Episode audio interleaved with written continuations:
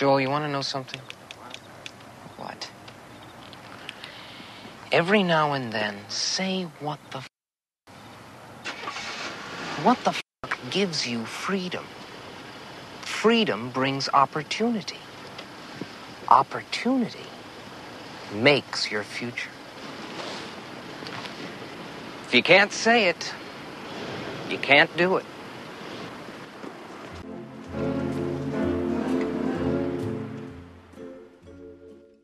Welcome to Sailing in the Mediterranean podcast. I'm your host.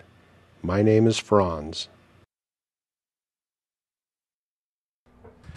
Well, this week I have an interview with David and Bonnie, who now live in California, but lived on their boat in the south of France near Marseille and took people out on their boat and also used their boat for a bit of a bed and breakfast to make money they're no longer on their boat. They sold their boat. They're living in California now, but I wanted to talk to them about their time on their boat. The audio quality was uh, so so because they were both talking into the computer microphone, which has marginal audio characteristics, but I did the best with what I had. I hope you enjoy it. Now, I want to thank a couple people. Rafael, who's the one listener who from Mexico who wrote a review on the podcast, wrote me back a, a, little email. He said, Thank you for reading my comment in the last podcast. It was amazing. I hope not to be the only Mexican listener of it. Finally, I bought an old Catalina 27 to learn the art of sailing just a month ago, and I'm very excited about it.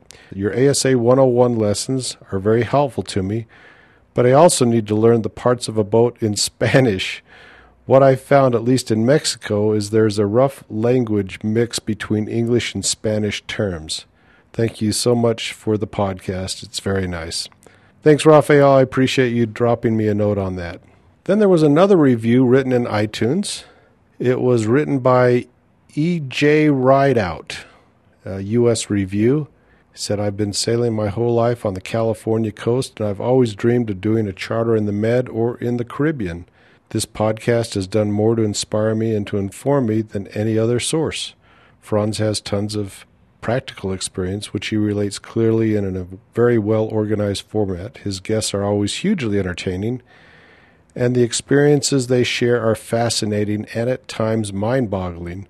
Franz knows exactly what questions to ask his guests to bring out the most critical information, the kind of things that can make or break a decision about gear or choice of direction or an entire voyage.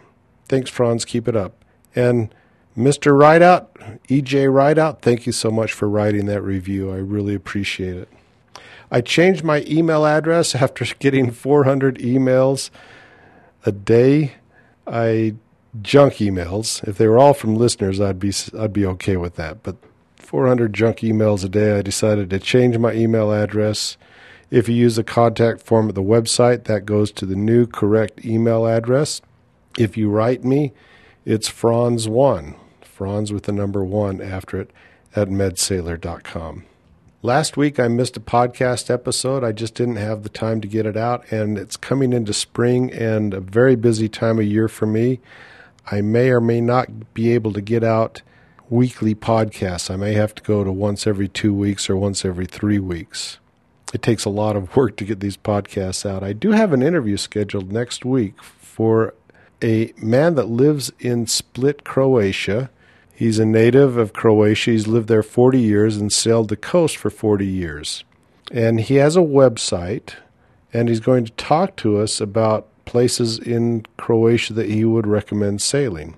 So I look forward to talking to him. I'll try to get that out next week. If not, it'll be the week after next, assuming we get together. I have one other interview scheduled. That's going to be in June. So I don't have any interviews scheduled between now, well, except for the one in Croatia, between now and a month from now. So if you have suggestions on topics you'd like me to talk about or guests you'd like me to interview, drop me an email. And last, before we get into the podcast this week, if you are studying for the ASA 101, 103, or 104, examinations or want to learn to sail, I can't teach you to sail in an audio course, but I can teach you the fundamentals and the things you need to think about. consider buying my audio courses on learning to sail, basic coastal cruising, and basic bareboat certification courses. Those are the ASA 101, 103, and 104. I have three separate audio courses. If you have any interest in those courses, they are available at the website medsailor.com. And let's get on with today's interview. So I'm talking with David and Bonnie Chateau of Chill Out Sailing. Well, tell me about your experiences, where you've been sailing, and where you're at right now. Well, um, so we are an international couple, as, as, you see, and there was a time when uh, Bonita was uh, Bonnie was in uh, in America and I was in France, and I always wanted to. I was always passionate with boats, and I was thinking like, okay, why not living on a boat? So I called her and said, hey, what do you think of this idea? And she said, okay, go for it.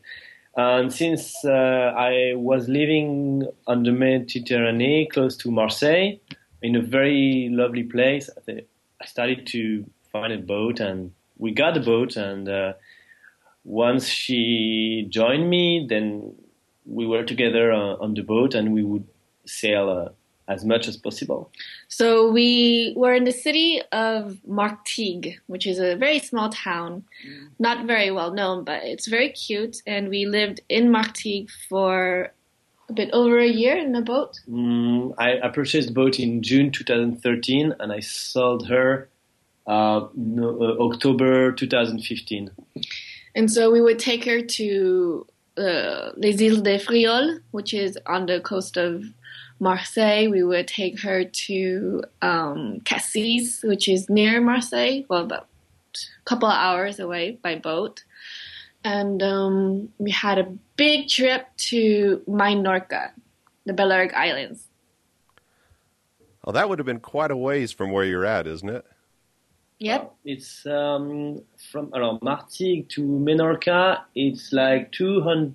It's not that much. It's like 210 miles. Now, I think I read in your blog you had some bad weather on that trip.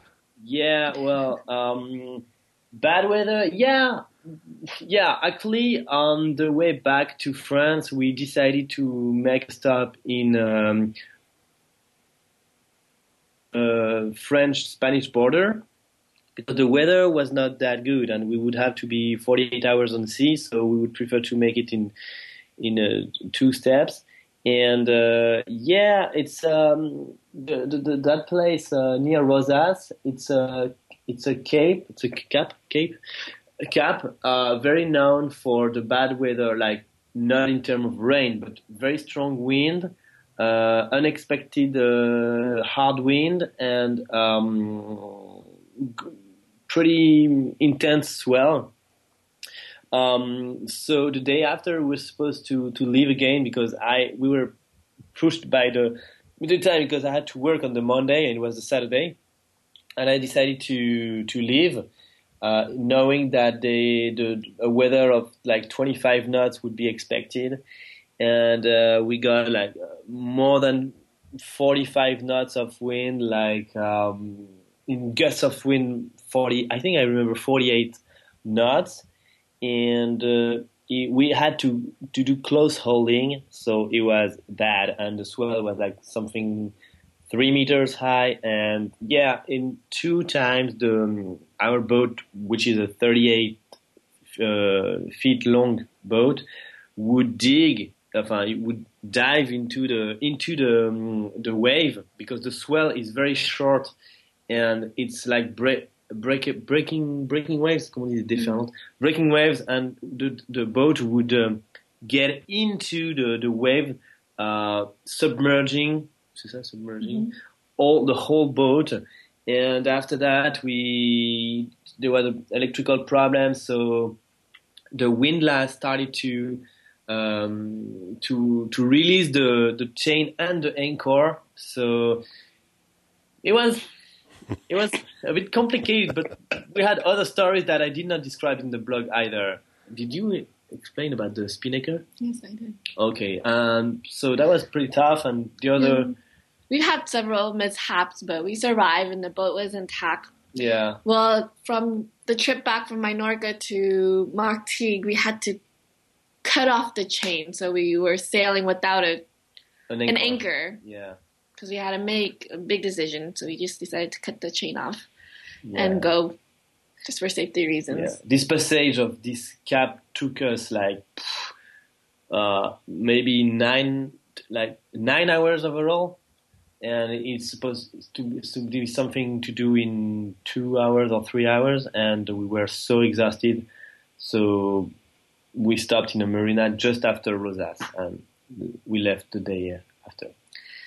But fortunately, that was like what one two days out of our whole trip. We were on like a two week trip. Before that, on our way from Marseille to Minorca, it was beautiful. Three days, two nights, blue sky. No wind. so you motored all the way then, huh? No, but I hate motoring, so we would motor only if the boat would go less than three knots of speed. That's pretty much my rule of thumb too. If it's going three knots, I, I- I'll I'll I'll sail. But if it's going less than that, that's when I start the engine and, and keep Yeah. start going. We had another very scary moment. I think this moment was even more scary. Is uh, w- we were in Marseille and um, we were uh, broad reaching, and um, It was from Cassis back to, To Martigues. Martigues. And uh, the, the, there was a 15 knot established wind, and I we were the only two on board, and we I decided to to put the spinnaker. I have a 86 square meter uh, spinnaker, so which is pretty big. It's a symmetrical spinnaker, and I did a mistake. Did uh, I confused. I was confused because the apparent wind and the true wind. So of course, when you are broad reaching, if you see 15 knots, it means that, and in real, it's more than 20 knots. So which is not good to put the spinnaker when you're only two on board.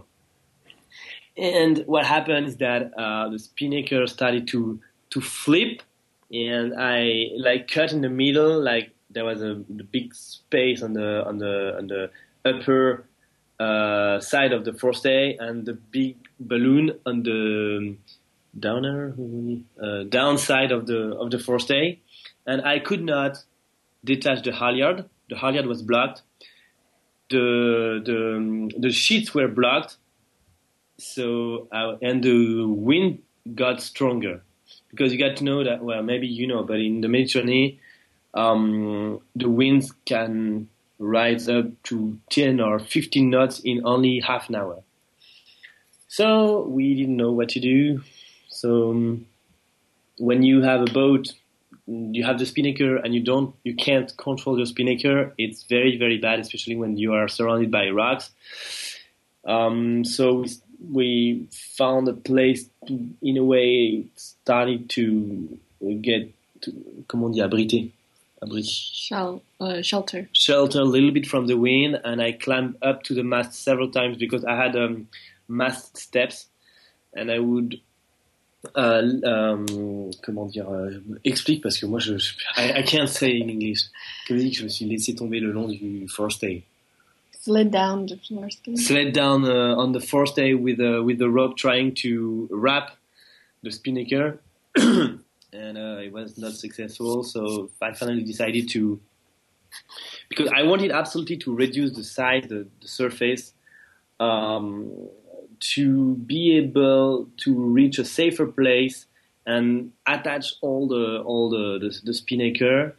So the, I succeeded to reduce the third of the surface surface by um, wrapping just by holding me uh, holding myself on the forestay and slide down on the forestay. I was not attached. Oh, So it, it was very stupid for, for, for me. Um, No, he was like Tarzan. It was so scary, and it was not the place to be Tarzan because if he fell in the water, I don't know what I would do. yeah, because Bonita wanted to be um, in a in a um, yeah, in a little bay to be protected, and I didn't want because it was surrounded by rocks. So when you have a boat with a spinnaker that you can't control, you don't want to be close to rocks. So finally, I managed to reduce the third of the surface by wrapping with, with ropes, and I found this idea of turning the engine on and make a lot of 360s around around my, ourselves Uh-huh. with with the engine, so that the spinnaker would finish to roll up under uh, around the forestay. That's a clever idea. I hadn't thought of that, but that's that's probably the simplest way to do it, just like that.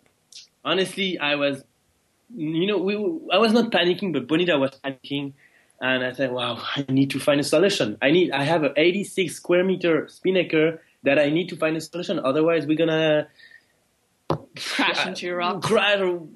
And so there was only a, f- a few sock, uh, like a, a little sock, so that that would allow us to enter in this uh, little bay and anchor, and again uh, climb up to the mast and finishing wrapping all the spinnaker. So it took me like uh, half an hour to do that, and after we had to go back to Martigues, and the wind totally stopped, and we only had the mainsail. So at the moment when we needed the sail, there was no more wind, and we only had the mainsail. okay.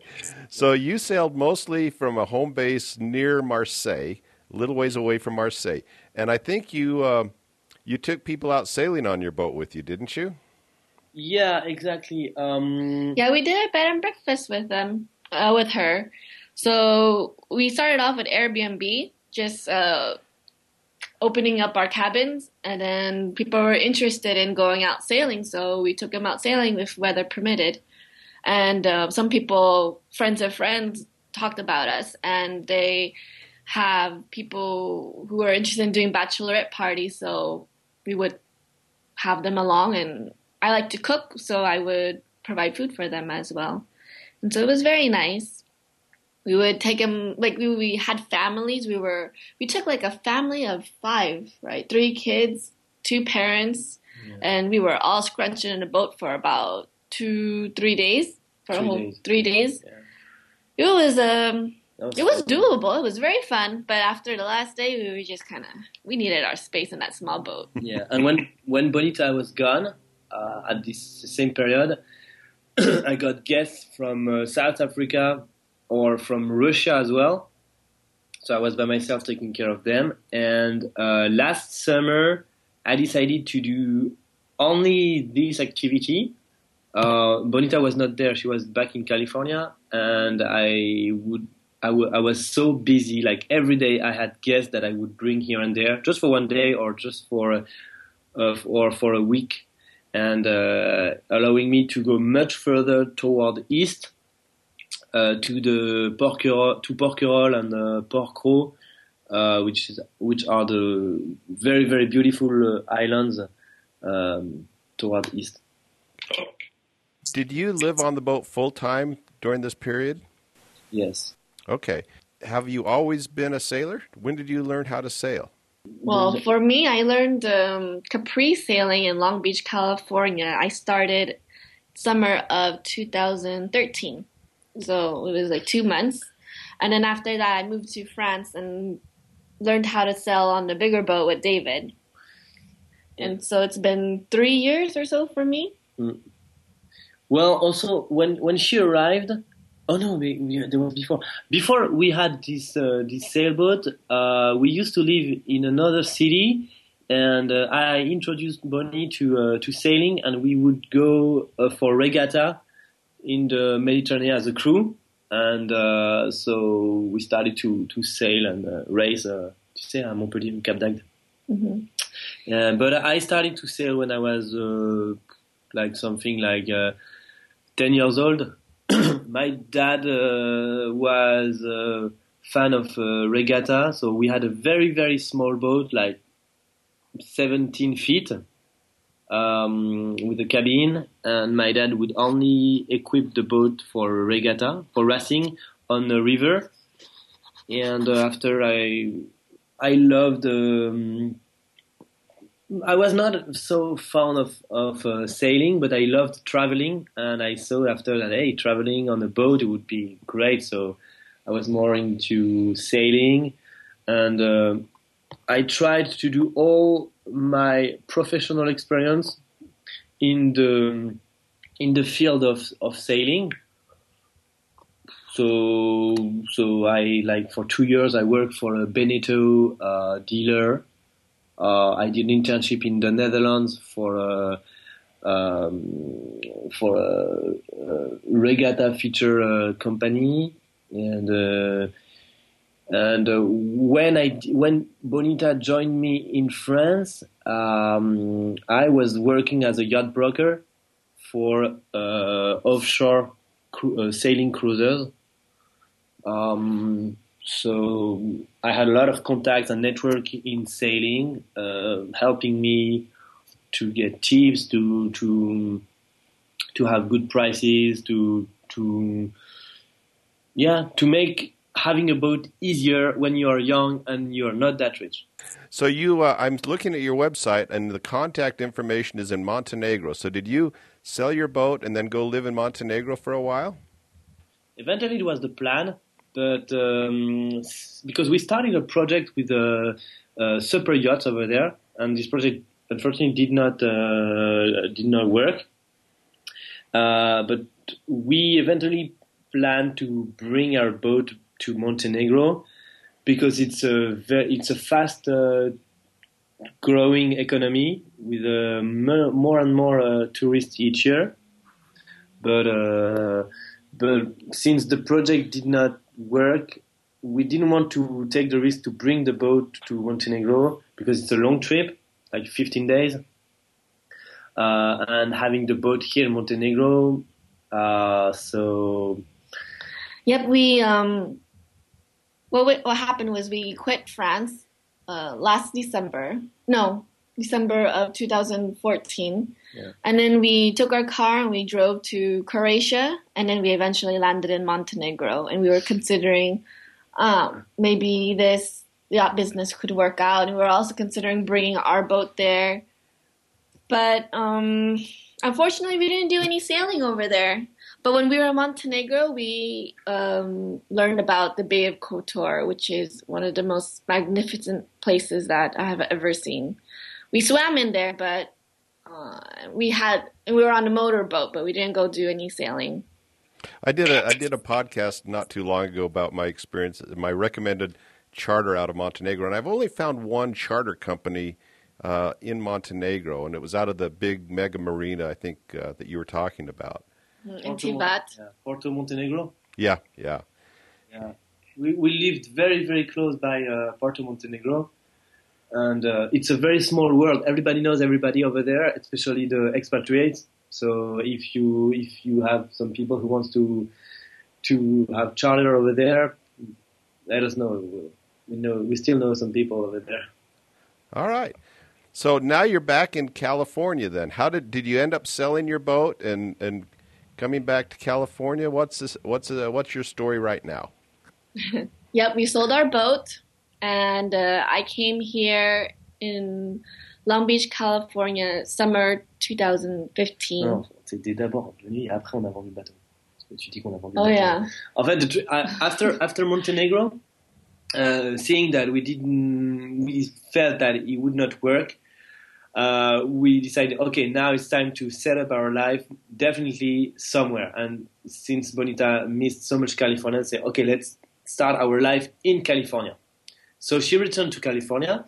I went back to France. I did the whole summer charter to make money and um, also we and we started this visa process because in, in this story the visa is a big uh, is a big matter because I could not go to California if I cannot work. Uh, even we we got married in France, but uh, it's not enough. The visa is, the process is very long uh, if you're not married in America. Anyway, so.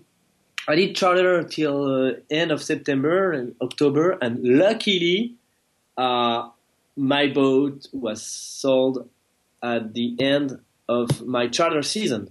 She was on sale since uh, April 2015, and luckily, after me making money, I could uh, I could find a, a couple of uh, young young people, and uh, they plan to to to do a trip all around the Mediterranean with the with the boat.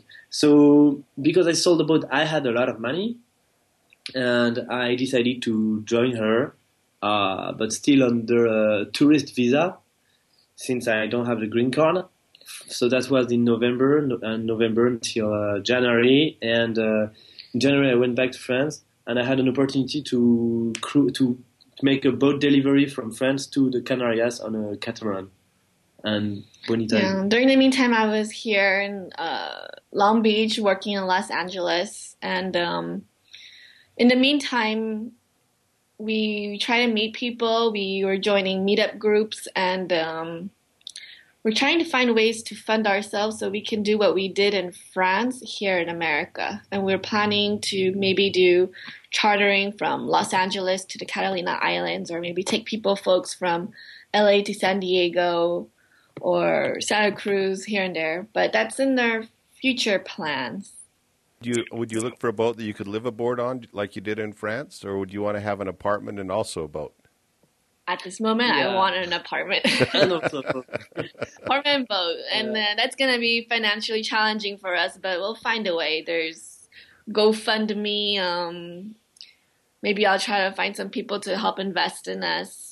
If only we we live again on a boat one day, it's gonna be for sure a big boat or eventually a catamaran, but something like really comfortable and only some month of the year. Yeah. Minimal living and small spaces and the hippie lifestyle was very acceptable during our mid twenties, but we're we're not old, but we're getting older and we would like some more comfort. Yeah. But like I wouldn't mind being on a small boat going off on a trip for like a month or so on a small boat, but to live in it for several months or years, um, I don't know if I could do it anymore. because it's not only the the comfort that is a that is a big deal. It's also all the administrative side. Like when you live on a, on on board, like legally it's complicated. You don't really have an address. You have to figure out how to get an address to for the for the for the taxes, etc. It's it's like the government well, at least in France, does not really understand what is your. You have to, or today you have to be in a category, and when you are not in a category, you are you don't tick the the the, the boxes. Then we don't know what to do. We um, our situation as living on a boat was exactly as the the, the gypsies, the who travel by caravans in, in Europe. It was the same same legal situation. So you were homeless basically on your boat. It sounds like, huh? Yep. Exactly. We had a PO box uh, at the city hall. Okay. All right. So, David, you um, you have on your website proposed services. So you're available to be hired as a captain. Yeah, I intend to to. Well, get- not not at the moment. He's Yeah. working on getting his license. Yeah, because at the moment I only have. Uh, okay, I have a little bit of experience, but the problem is that I have absolutely no diploma.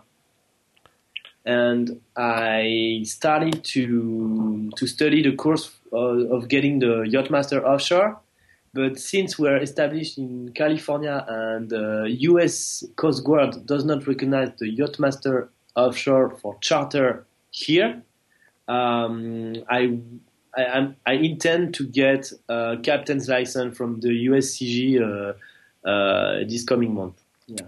Great. I think you guys said you have some other appointments this afternoon. You had 15 minutes for me, and we've gone on for about 25. Do you have anything else we should briefly cover before I thank you for the time?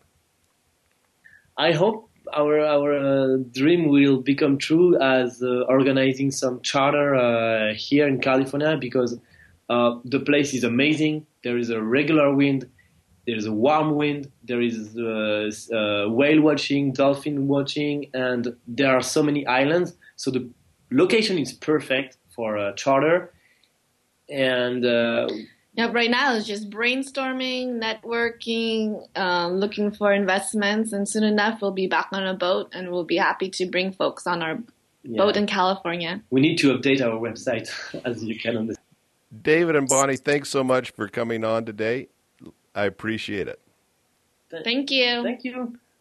Thanks for listening. If you have comments, drop me a note, franz1 at medsailor.com. I'm looking for suggestions for topics to cover, So if you have some thoughts you'd like me to talk about, or if you have interesting stories of your own you'd like to tell, I'd love to interview you. If you just have any comments, feel free to drop me a note. But I really would like you to go into the iTunes podcast directory and write a review for this podcast. I really appreciate it when you do that. Tell your friends and family about the podcast. I'm trying to grow the listening audience. It's growing slowly, but not as fast as I'd like it to. And get out there and go sailing. Joe? You have something to tell me?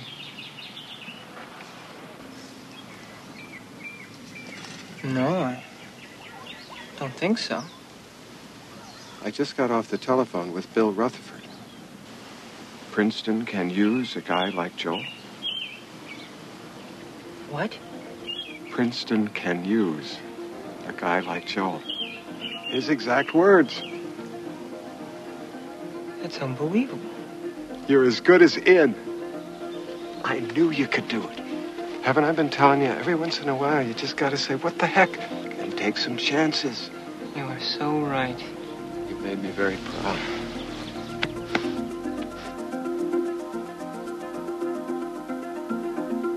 I was just thinking where we might be 10 years from now, you know?